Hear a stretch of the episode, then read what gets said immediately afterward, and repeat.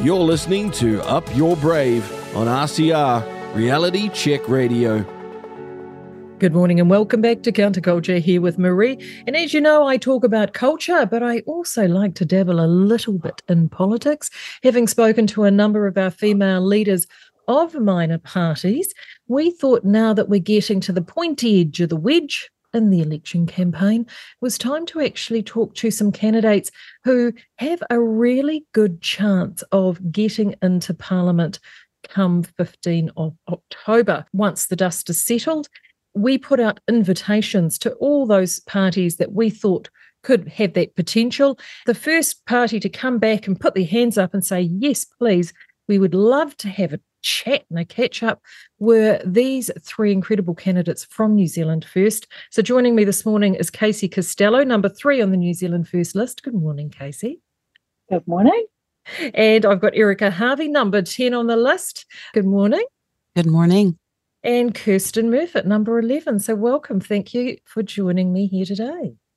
Thank you. It's so good to have you along. One of the things I wanted to find out a little bit more from each of you is everyone talks about, and all a lot of voters see is Winston, Winston, Winston, Winston, and he has put in, in some hours, but you all are as well. And a party isn't just one man. So, for our listeners, starting uh, with you, Casey, tell our listeners just a little bit more about you and what brought you to campaigning and standing for New Zealand First. Um, so yeah, I've I come from a um, a police background, but um, very heavily involved in the police association. So when I left the police, I was vice president of the police association. So I kind of had this advocacy sort of role built into me, I suppose.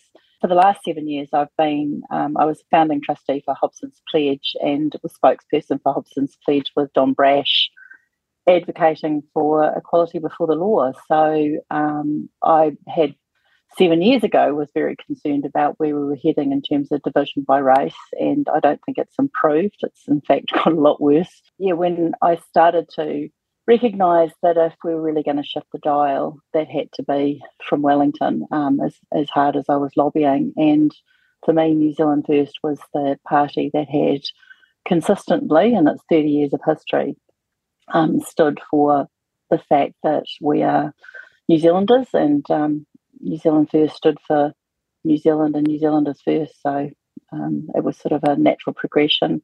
Um, plus, I've sort of got a long background association to um, Winston and his family. So um, he comes from Whananaki, and my my family's Ngāti Wai from just across the harbour. So yeah, so we sort of went back quite a way, and it was a natural fit for me.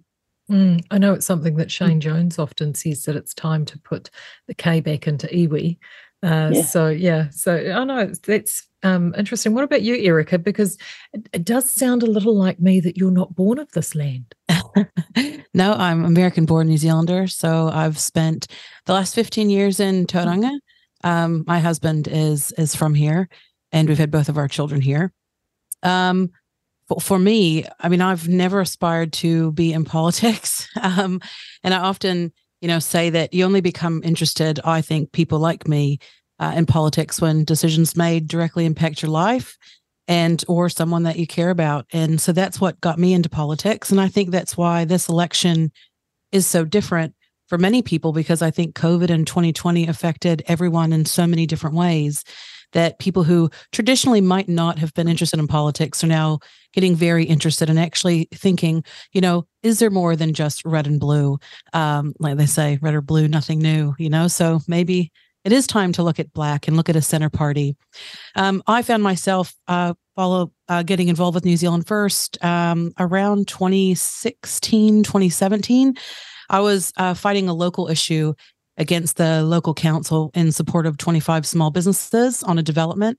Um, and I had, you know, I guess naively, I had thought that when you enter a process with any sort of government agency, your these meetings are all leading to something. Um, mm-hmm. And then we had meeting after meeting, and nothing seemed to change except for the development that we were talking about continued to move forward. And I suddenly thought, oh my gosh, I think I'm just having meetings for meetings. Um, I didn't know how to properly complain. I thought that I had complained, considering I had raised these issues many times. And um, being with the, you know, the national party, like that's how I always voted. It's how you know, I guess I always thought if you had a business or you're interested in business, you vote for national. And so that's why I'd always traditionally been a national voter. But when I approached them on this issue, which was pushing out about 200, over $200 million from our local economy, it was a significant problem. I approached them and they weren't really interested. And I found myself walking through the doors of New Zealand First. And I remember meeting the MP at the time, and he was so relatable and and nice, and he took the time to understand the issues. And then at the same time, he kind of said, "This doesn't really work like corporate works," and he would walk me through the steps of actually how you start to lobby government.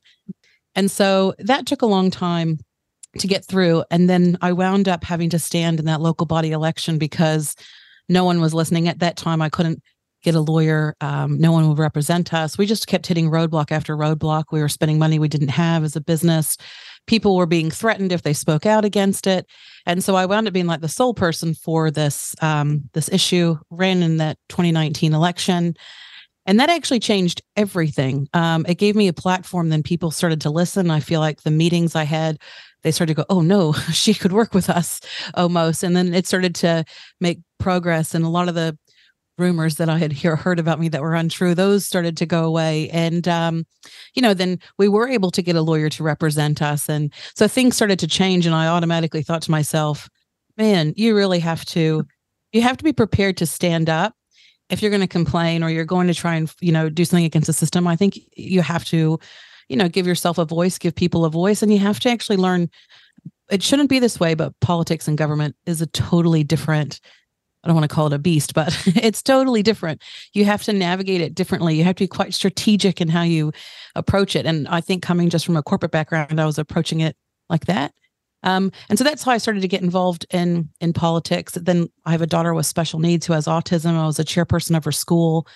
Um, and then I started to speak out around the funding model there because the funding model is inequitable for kids with additional learning needs and mm-hmm. looking at how we can, you know, better equip schools and um, and teachers and how we can look at that system. So I started to become a voice in in education, and so um, yeah, that's really been my journey is finding these areas and and actually realizing that politics affects every aspect of our life. And I don't know why it took me so long to realize to realize that because every decision will affect us all. And I just I'm hopeful that this election means that more people will get involved and actually listen to what everyone has to say and then make their own decisions upon how they want to vote based on that. Yeah. It's interesting, you know, that you say that you go through all those processes because that's one of the things that I get told a lot is that there's that hope that things will get better. But unless you get involved in the process, it's a little bit like wishing and dreaming that you're going to win lotto but you never bother buying a ticket. Exactly it's, not, it's just not going to happen. And i do feel your pain because i've got a son with autism and you and i later we can swap war stories on that i'm sure. Now kirsten um, can even input and, on that. and i was just going to say and kirsten i know because i think you also fit into this boat with your family as well. So tell us a little yes, bit more about your journey because i know that i saw you on the river of freedom movie so that has been huge. And you more than probably any other candidate in new Zealand First has been targeted by the media, but you're still here and you're still campaigning and you're still getting the word out there. So let us know a little bit more about your journey. So I'm not going anywhere.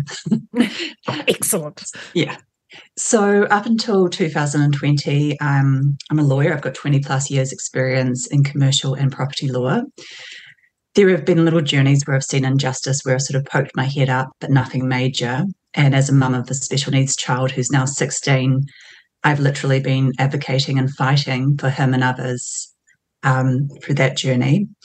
So 2020 came along and I was terrified. I washed my cans. I'm afraid, ashamed to admit that. But things started not to make sense. And I started to see the rule of law being broken in New Zealand and the erosion of democracy. And I didn't like the trajectory that we were on. So I bravely, into August 2021, wrote my first open letter and official information act request, which went viral. And I was like, wow. And there were 15,000 on my petition very quickly. And I thought I'd solved all the world's problems. Um, then they cut my petition off. So no one else could actually sign up to it. And I didn't get one response. It was just the stark silence. And that's when I realized something was very, very wrong in our democracy. So I went to court with Sue Grey for the civil aviation case. Once again, we thought we'd win that. Um, Justice Cooke listened to all the evidence he actually said that he'd read all the science and the science, because we got to Omicron at that level. And it was all about transmission. So we were very, very surprised when we got the verdict, um, sorry, the decision, that we'd lost the case. And it took him a long time to come back with that decision, which we found surprising given that this was impacting on people's ability to work and pay their mortgages and put food on the table. So we did that and realized the court system wasn't going to work. Then everyone went to Wellington. Um, I remember being down in Wellington, there was suddenly like this murmur that Winston was in the crowd and everyone was very excited. And I saw him in the crowd and I was too afraid to go up to him at the time, but it was just exciting that a politician, he wasn't in Parliament at the time, but he had actually come all the way to meet with the people. So typical Winston style, there was no fanfare he just really wanted to understand what was going on and to listen to the people. So I began to get quite interested in him then. And then I saw the State of Nations speech at the start of the year, which I was very impressed by. Um, at that point in time, I was actually in a different party. But we just kept following him. And then when I left the other party with the six other individuals that resigned, I was at Cambridge the next day and went backstage and asked if I could have a discussion with them. Mm. So that's sort of how I got there then Erika, I think, rang me on the Monday, and it was just so refreshing to talk to her. I was expecting New Zealand First to be a certain way, but she was so open to discussion, and we spoke about amazing subjects. And I was like, yes, this is, is probably going to be my political home. So I went up to Auckland to the training day, met Casey and a lot of the other individuals. And I was just so impressed. It was like democracy in action. We were allowed to have differences of opinion. We were allowed to debate, um, but we all respected each other and we can all move forward together, even if we've got differences of opinions. So that's one of the things that, that I've noted with a number of the parties is that they aren't allowing the freedom of opinion within their own caucus. And yet, New Zealand First, you stand alone on that everyone, I mean, on the list that I've seen of uh, 16, I think the list is, that, is there lots of difference of opinion and people coming from things from different angles? Absolutely. And you, and you will talk it yeah. all out? Yeah. Yeah. I think that is what makes a, a good party and remembering that we're a center party. So our our role as a center party is to balance both sides. So I think it's important that we have people from both sides so that we can come mm-hmm. up with balanced common sense policy and have robust discussions because I think that's the one thing that hopefully government have learned from 2020 is that the only way we can truly move forward you know as a country and together across every every policy is to hear each other out and have those conversations. So uh, that is actually why i think new zealand first I don't know why people don't pay more attention to us because I do think that we, if people actually looked at our policies and met the people in the party, I think we resonate with a lot of people out there that usually probably would think that they're not the traditional New Zealand first voter. I, I think that they would come across. Hmm. So now that things are getting closer to the election days, I mean, polling started yesterday, early voting. We're getting close to the finish line, and the race card got pulled last week. That had to pop up at some stage. So, Casey, as someone who has been in this space for quite some time with your work with Hobson's Pledge, I don't know about you, but I thought it was particularly disingenuous from Chris Hipkins to try and corner Christopher Luxon in that debate on race over comments from one of your caucus members against a party whose first three candidates on the list are all Māori. How do you do that? I, I think one of the challenges is this the, the Labour narrative has been to take possession of a victim narrative and and try to own it. I mean, I've said it repeatedly. It, it's they're the party that is literally standing on the backs of the people they claim to represent in order to elevate their relevance. And Winston says it often. They're of the people, but they're not for the people. And and that's exactly the point. They are claiming ownership of Māoridom. And if you saw the kaupapa leaders debate, you know, that, that this was seven diverse Māori representatives who not one of them agreed. So if you can have seven Māori leaders sit there talking about um, issues and no agreement, then surely we must accept that just like anyone, Māori have individual thoughts, views, ideas, aspirations, capabilities, and this sense that a party is going to claim ownership of what is good for Māori is just so offensive. It's just so offensive to, to suggest that you know we we don't have the ability to claim our own aspiration that you know we need this. And and one of the things I always go back to, Thomas Sowell says it a lot, and when he says about grievances win votes, and if you can take ownership of the grievance, you'll win votes because blessings don't win votes, grievances do, and and that's what that's what they're trying to do is, is claim possession of the grievance, grievance narrative and damn the consequences. You know, we, we don't have to deliver better outcomes. We'll, we'll just claim ownership of, a victim narrative. And that's why I, that, that's literally where I stand up and applaud when Winston says they're of the people, they're not for the people. Mm. That's the strongest argument, I think. One of the things that I've noticed is I love the photographs that get put up of all the town hall meetings. Mm. And many of them are standing room only. One recently went up in Ōpōtiki. You know, I know that town. It's not too far away from both you, Kirsten, and Erica. And one of the things I noticed, other than the fact that that hall was packed, was the number of kuia and kaumatua that were in that hall. So when you were out doing your campaigning, from a not only just a senior perspective, because New Zealand First has always, I think, been the only party that has been very proactive in the senior space, but you're also being very proactive in a positive way for Māori. What are people telling you out when you're doing your campaigning around those sorts of areas in terms of being the unheard voices or voices that are just they're trying to be heard but not being listened to by the other parties? That's one of the things that's resonated with me is you know like it, it I mean, I'm Port Waikato. This is, you know, the the the Franklin market, Pukekohe markets, Pokeno markets, this sort of thing. The number of Maori that are coming up and saying they don't they don't get to talk for me. This is the stuff that is really. I mean, I, when when the um, voting papers started going out, I got phone calls from people were saying, you know, this is people on the Maori roll saying, I can't vote for you. I didn't know I can't vote for you because I'm on the Māori roll. This is the stuff that they're starting to.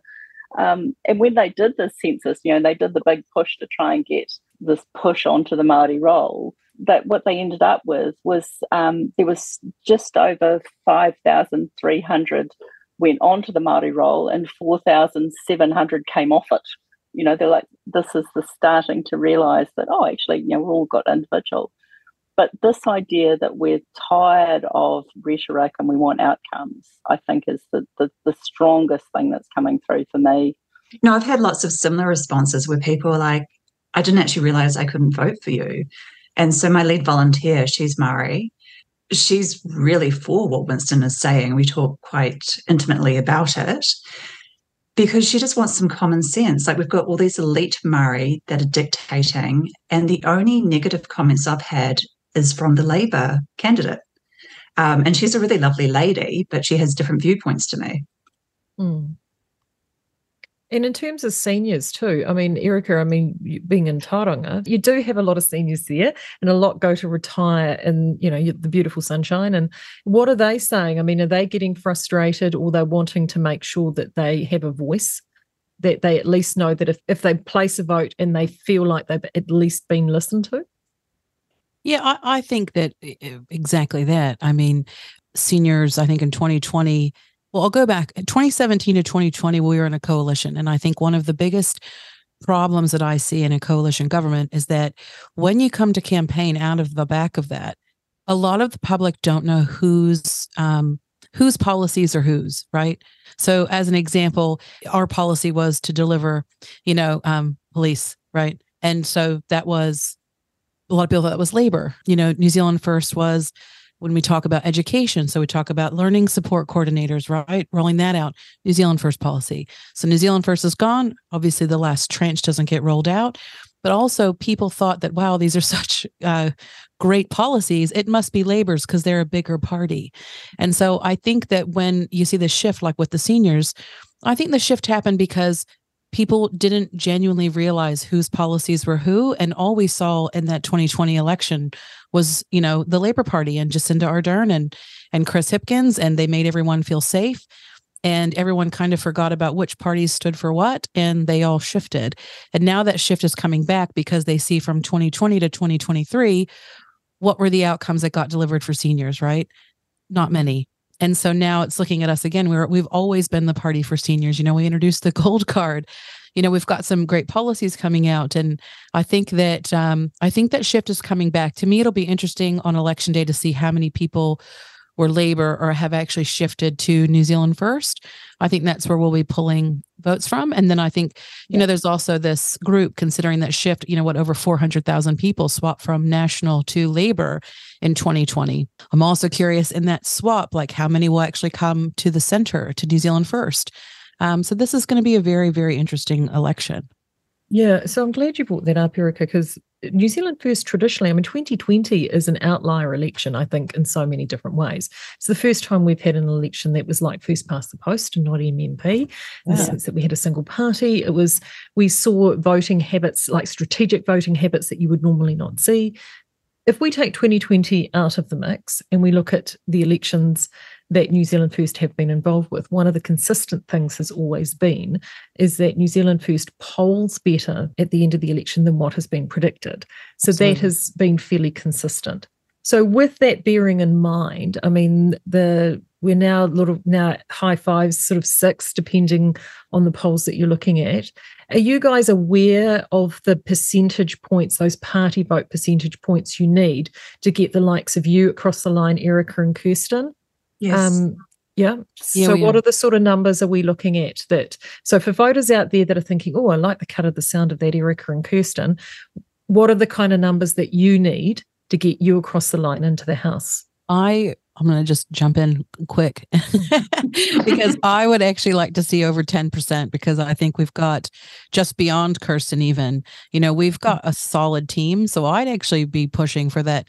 Um, look, if you get us 10%, you'll get me, you'll get Kirsten, you'll get Casey, you'll get some amazing other candidates as well. So that my Italy. goal say 10% at the minimum. Mm-hmm. And we work so well together as well. Like Eric and I have been tag teaming and we just support each other and we're working well with Casey as well. So it'll be a force to be reckoned with if we get in. Absolutely. So the media have tried to, of course, uh, paint a lot of these new voters coming across to New Zealand first as mm. those dreadful anti-vaxxers and those those freedom people, or as I like to call them in Aotearoa, um, the chickens out in the back paddock, and. Uh, Seymour has dealt with it by getting rid of all of his chicken sympathisers because he obviously hasn't had time for them. But then last I thought he stood for freedom of speech. Well, yeah, but I think that's a bit like the cookie monster. It can be a sometimes thing, Kirsten.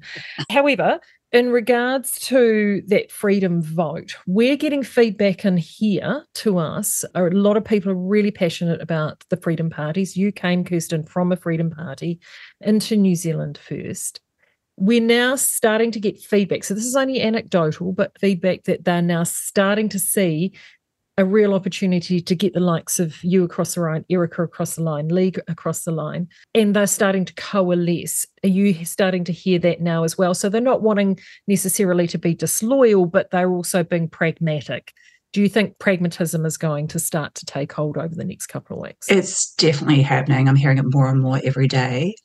Um, lots of people are speaking out at the moment. Um, there's been some misinformation that's been spread by one party in particular, and some people like Dr. Shelton, Dr. Ratner, and others are actually correcting that information at the moment. I also understand Lee from Groundswell will be coming out why she's voting for New Zealand First. So, yeah, more and more every day, people are actually realizing if they want a voice in Parliament, New Zealand First is pretty much the only choice. Like I wish the other parties well. I understand their aspirations and come back in 2026. But if you're not polling near that 5% threshold now, I sincerely believe that it will, will not happen in a week and a half. Do you know what else I think too about about the minor parties at the moment is that I would actually really like to see in 2026 a a lot of minor parties who have actually these next 3 years just touching on what Kirsten said is I'd like to see these next three years, those parties, you know, continue to actually work on the mission and what they're trying to do, keep up with, you know, what's going on in politics. And then, you know, perhaps there is an opportunity then in 2026 to run and actually make a strong run where they, you know, because I just, I would, I would love to see more ideas come through those smaller parties. And so, yeah, that's just one thing I just wanted to mm-hmm. add. But then that goes back to, doesn't it? And I think you're right. The ones that have got the stickability to stick it out. Because, I mean, how many years has New Zealand First been around now? 30. 30. 30. exactly. This is a marathon, not a sprint, isn't it? Right. Yeah. yeah. I think the strongest point that you've got there is that a lot of these parties have been galvanized by the fact that they weren't being listened to. And fair enough, they but for the last three years New Zealand First wasn't there to listen to them. And and so there was this yeah. sense that you want to be heard. And it is the House of Representatives. And this is why I, I get concerned about par- parties that are so ready to dismiss candidates. They might have a personal view or opinion that is, you know, contrary to what the party is trying to say. It is the House of Representatives. It needs to be representative of New Zealanders. If you're the party, which I, which is why New Zealand First resonated with me, was that they're the party that will advocate not what's the easy message, not what's the the simple message, but they will advocate and have the really tough conversations and call people out for for not saying the truth. We're allowed to disagree with each other. That's the whole idea of, of, of politics is that you're allowed to disagree and come to the common ground so that we can actually get some better outcomes. I think that's that's why these issues and that's why I think that the push to New Zealand first as being so evident is because there is a diversity of representation, all behind some really strong policy positions to affect change, but diversity of opinion to start with, which is what I think diversity is supposed to mean. So let's look at some of that. So 1800 police was actually, as you said, uh, Erika, was a New Zealand First policy that got brought in in 2017. Here we are now, uh, 2020. Casey, you must be tearing your hair out as an ex police member, and you probably still have people within the force looking at what has happened over the last three years what are you hearing in terms of the concern, both from the constabulary currently, concerns that they have in terms of either their ability to police and help with crime and those outcomes moving forward? And what has New Zealand first got in terms of policy to bring to the table to help turn that essentially this these crime stats around? Well, one of the things that's really struggling with the police is that you know when I was in the job, which is you know kind of nearly twenty years ago, was that you know there, there was constabulary independence.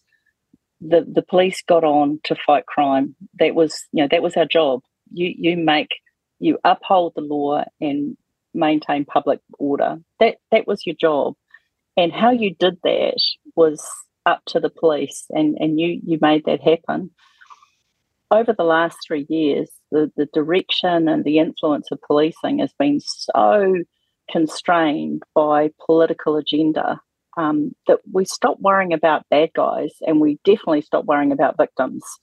Mm. Every narrative that you heard was about the circumstances of the offender, which I think is abhorrent. You know, yes, once you're in the system, then there's opportunities for rehabilitation. And, but the first thing we have legislation that requires us to protect victims' rights, and it just seemed to have gone out the window. And, and the other thing is that from New Zealand First policy point of view is that we're talking about, you know, serious organised crime. You know, that the, the gang con- concept that we're used to, you know, in our younger years talk about, you know, the, the gang problems. That gang, that, that we're talking about a totally different mechanism. We're talking about serious organised crime and when you know New Zealand First comes out of policy around reclassifying gangs as terrorist organisations, and you know the, those who haven't been at the front line and don't realise it scoff at it, like you know, oh, what's going to be a gang member? That that they're just naive. And that's what we have to stop first. We have to break the cycle. We have to intervene and break the cycle. And giving police sufficient powers to deal with gangs and isolating them from the rest of the community, we have an opportunity to break the cycle. And that's that's one of the, you know, I think the strongest things that we need to do is actually take it seriously and and not tutter with the fringes, actually get stuck into the, the core heart of this issue And then once we've broken the cycle, then we can start moving forward, you know, getting all of the nice to have stuff going through. But we have to break that cycle, and targeting the gangs is the first part. Mm. So is this sort of really getting a back to basics approach? I think so. Yeah because that was one of the things again with that Ōpōtiki meeting because of course you know they had a lot of gang issues there several months ago. And you know that's at the forefront of their community. And you've got not only the organized crime element but the drugs and all the other social issues that go along with it. Then that of course leads into social issues in families and education. So i'm assuming Erika education is a sweet spot with you. So I worry a lot. And I talk a lot with education with my co-host Media Matters, Marty Gibson, which I think both Erika and Kirsten you both know. And yes. and he's really hot on education, having kids go through the primary system at the moment. And and it, those statistics are, I mean, they're appalling. As a mother of a special needs child, the system is not built for anybody that does not fit the middle of the bell curve. Yeah. So, what are the policies that New Zealand First, and especially you guys too, as, as mums, are looking at in, in terms of getting those outcomes? So, not the nice to have, not the warm fuzzies, not the big open rooms, but the actual meaningful outcomes so our children aren't left behind. I think a lot of that starts in the very beginning too of like a child's life. So the moment that you have a child, some of the stuff New Zealand First is focused on is, you know, looking at that first 1000 days of a child's life and how supporting a child and educating parents um, on those first 1000 days and how important they are actually has shown that research has shown that we will actually be able to like set them up for life, right? So there's a lot of education that I think goes into the beginning. So like Casey touched on, what do we do right now and how do we focus on the right now and then i think moving forward we've got to focus on how do we make sure that these outcomes don't happen again for these new children that are coming through these families? We're in a really rough time right now. So education is a big focus and it has to be a system that works for everyone. I mean if we look at education eh, you know just as a whole um, it was designed back in the industrial revolution you know? And if we look at modern education it seems wild to me that we we have children now who have social media they've got devices they've got phones they've got youtube. They're constantly stimula- like stimulated. And then we expect them to sit in a classroom for you know 6 hours a day and behave while they're looking at you know just a traditional type of so i think that you know in the long term we've got to look at how we can start engaging uh, students better um, getting them you know excited to come to school because they're learning things in different ways. I mean i know for me you know, growing up, even though it was some time ago, if you had a really good teacher, I mean, that would make me show up to school. And so I also think there's, you know, there's an element of uh, parents like at home to get kids going to school. There's another element of, you know, are the teachers that we have teaching these kids, um, you know, are they actually exciting them? What kind of, you know, curriculum are they putting together? Is it for all learners? You know, so I'm facing an issue now where my daughter is in a unit where she'd always been mainstreamed. And when she was in the mainstream and properly supported in that mainstream at her primary school, the growth in her has been amazing. The benefits for all other children has been amazing because they've gotten to see that all kids aren't the same. And then now that we've had to change schools, I'm actually having to f- almost fight the school to get her out of this unit just to mainstream her with other kids. And I've even had the department head come into a meeting with me to say, that my daughter should be going and they will help support it. And it's just like a battle. And I just think to myself, this shouldn't be a battle. You know what I mean? And as parents, we know our kids. I think there's an element of there's so many things in education that's going wrong. And one thing, like if you've got a kid with additional learning needs, like I do, like you do, like Kirsten, the way that you teach these kids is so important because if I were to sit my daughter into one of these courses around sexual ideology, right, around gender, well, I don't actually know what she's going to take from it because before you could be a tomboy because you liked rugby. Now you might be a boy. I mean, and those things are quite confusing for children. You know, like my daughter would admit to a crime if she thought that's what you wanted her to do. You know, so when we're getting into these tough conversations, we also have to protect you know all kids because some kids may the last thing i want is my daughter to go and start googling even though she's of age to learn about you know sex I don't want her to be Googling it right now because what she's going to find on the internet is also as bad. And so these conversations I feel, you know, need to be coming from the home. I think parents need to start taking charge of what their kids are learning and not just leave it up to schools. And that goes with discipline. Like, being a chair of a school, we saw, you know, kids who were doing great. School holiday would happen. They'd come back to school and they were rough. They were, you know, their um, behaviors were escalated. And that's because what we were doing in the school wasn't being practiced at home. So I think we have to take ownership of that too. There has to be better partnership between schools and families um, as we go through this. Mm. I've noticed that schools are inserting themselves more and more between the child parent relationship which I've Absolutely. always found quite quite disturbing. Is it safe to assume then, when we look at some of the gender stuff, things like uh, the gender closets gone? Mm. Yeah, no more pronoun policing. Uh, no, I mean yeah. it's not a New Zealand first policy anyway. I mean, look, I, I think how the our stance on any of this is is is as simple as this: we don't mind what you do in your bedroom. We don't mind what you do in your spare time or however you know who you're attracted to, what you want to be but we don't think that the government should have any say in that and we just think people should be accepted for who they are and we just need to move on it's not even a discussion really you know yeah mm. uh, the phrase that winston says often which is just it simplifies it it's education not indoctrination and yeah. it, everybody gets up in arms about you know oh you're, you're just you're you're scaremongering but it truly is and and just as you said when you're inserting yourself in between the child and the parent in order to influence the way they think. You're no longer educating. Mm. And and that's what and and the biggest part is to get kids back into school again. Mm. You know, we we have horrific attendance in, in attendance in school. You know, that's just not right. I, I was just at the uh, the groundswell rally on um, Sunday, and um, a young guy came up and said, "Oh, you wouldn't happen to be related to Tony Costello?" And I went, "Yeah, that's my sister." and he was she was she taught him in 1990 and you know 33 years on he's saying oh you know she turned my life around. You know those are the teachers we have to have. Like those are the people that we we don't you know there are great teachers out there. We just need to like policing we just need to get the hell out of the way and let them do their jobs as educators as law enforcement officers, it's that they they have the answers and the and the, the actions. And the first thing we do is get the kids back into school again mm. and do everything we can to make it so that the kids are back in the classroom and the parents are accountable when the, the kids aren't in school. And and you know, there's a lot of kickback on, you know, oh, so you're going to prosecute parents no, we're going to make it so it's not acceptable for you to stand back and let your kids not go to school. Whatever mm. we need to do, that's what you have to do is you have to get the parents back involved in the kids' lives. And that's what I see. It's not complicated. It's just like you said, it's the back to basic stuff. Mm. So, I was just going to talk go back to the agenda mm. because we keep talking about equality in our schools. So part of the rationale for the gender ideology in our schools is equality.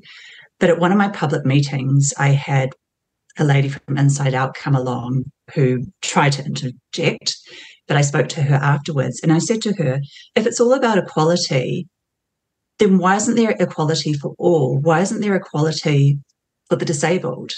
So According to Inside Out's own website, 0.8% of the population is transgender, but one in four people suffer a disability. So I did say to her, Where is the one month celebration for my son and children like my son? Why is my son meant to attend school for 38 weeks per year, but only attends for 33 because he gets kicked out of school for mainstream exams, even though he's in a special needs class? And they use the word equality for that as well. It just, is illogical. So if we're going to have equality, then it should be equality for all, Everyone. not a small section of society. Are they still using the word equality? Because I noticed that there's been lots of switching from equality to equity, and it's been this little linguistic mm-hmm. sleight of hand. Have you noticed that? The equity discussion is that you can never argue against it because if there's any imbalance, then everything you say is you know is justifiable because we can show that there's an imbalance of outcome but mm. the point with it is that we actually we we're not we're not actually interested in equity of outcome because if we were interested in equity of outcome we would be doing more practical things to make sure that the opportunity exists for all rather than worrying about the you know the, the the fringe little frilly things that actually don't deliver any better outcomes. It's about creating the aspirational quality of opportunity and the drive to achieve and reach your potentials. But you know we know that you can have the same family i'm one of six kids and we have a completely diverse range of outcomes across six kids and we grew up in the same household if we can't get the equity of outcome in the same family what's the chance of it doing in society? And I mm. always argue that if you want, you know, equity of outcome, then the only way to achieve that is remove any freedom of choice. That as a parent, you have no choice. You have to do this. You have to do this with your kids, and it'll just be a race to the bottom. Mm. Because as soon as you force that, we will have a race to the bottom. We will have the it's the racism of low expectations. It's, yeah, Thank that's you, exactly the strategy. Yeah. Yeah, I agree with Casey. I attended the United Nations Advancing Agenda 2030 last week online, and they were speaking about equity a lot. And so I actually put it to Bloomfield how was it equitable? Because he kept talking about equity of vaccines. How was it equitable that they brought in the mandates for a vaccine that did not stop transmission when they knew that? But of course, they wouldn't answer any of my questions. So I agree, it's actually narrowing things down. Mm one last question before we wrap up, and that is in regards to policy, because you guys have got a lot of policy, and it's very, very difficult to get a cut through in terms of different policy. We've talked about lots of things here. What is something for each of you that is a policy that you have currently with New Zealand First that you would like to bring into the House into a coalition negotiation that most listeners or Kiwis will not know about. So it's a sort of what a, a little sleeper hit, as it were. So I'll start with you, Kirsten. What do you think out there is sort of the poli- a policy that New Zealand First has that we really love to see get across the line that will make really huge, meaningful change for Kiwis, but they may not be aware of? Mm, I've got two favourites. My first one is having a full independent COVID inquiry with no politicians involved so that we actually get independent people looking at it and getting recommendations that people can trust. So we're not having politicians influence the terms of reference.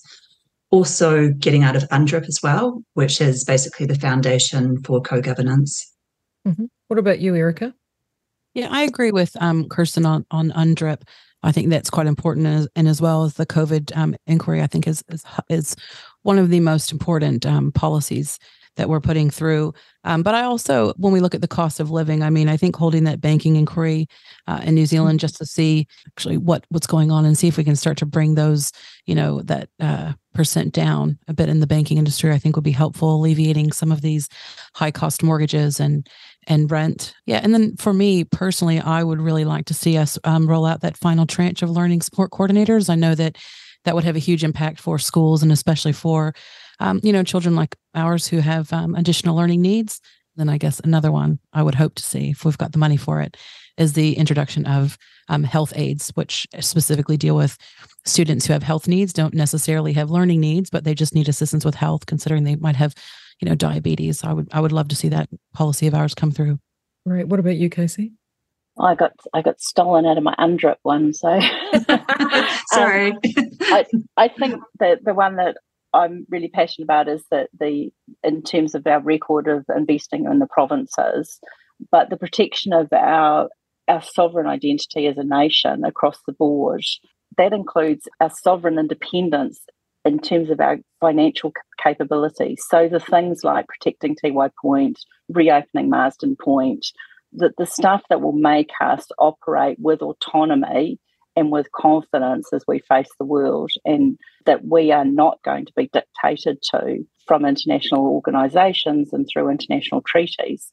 You know, that's the benefit of our democracy. We have ultimate parliamentary sovereignty, and that needs to be protected, and it's been eroded, and and that's the part that I I really appreciate where New Zealand First is standing on is to to, to reclaim that position.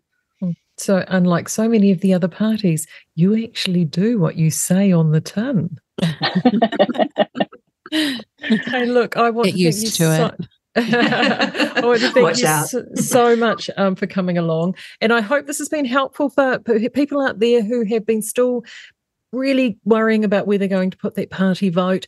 Uh, so this has been uh, Kirsten Murfitt, Erika Harvey, and Casey Costello from New Zealand First. Thank you very, very much for coming along. I do appreciate your time this morning. And don't disappear here on Counterculture. Coming up very shortly, in fact, just un momento, is Marty Gibson with Media Matters. We'll unpick this conversation plus many other conversations that have gone on in the media this week here on Counterculture with Reality Check Radio. You're listening to Up Your Brave on RCR Reality Check Radio.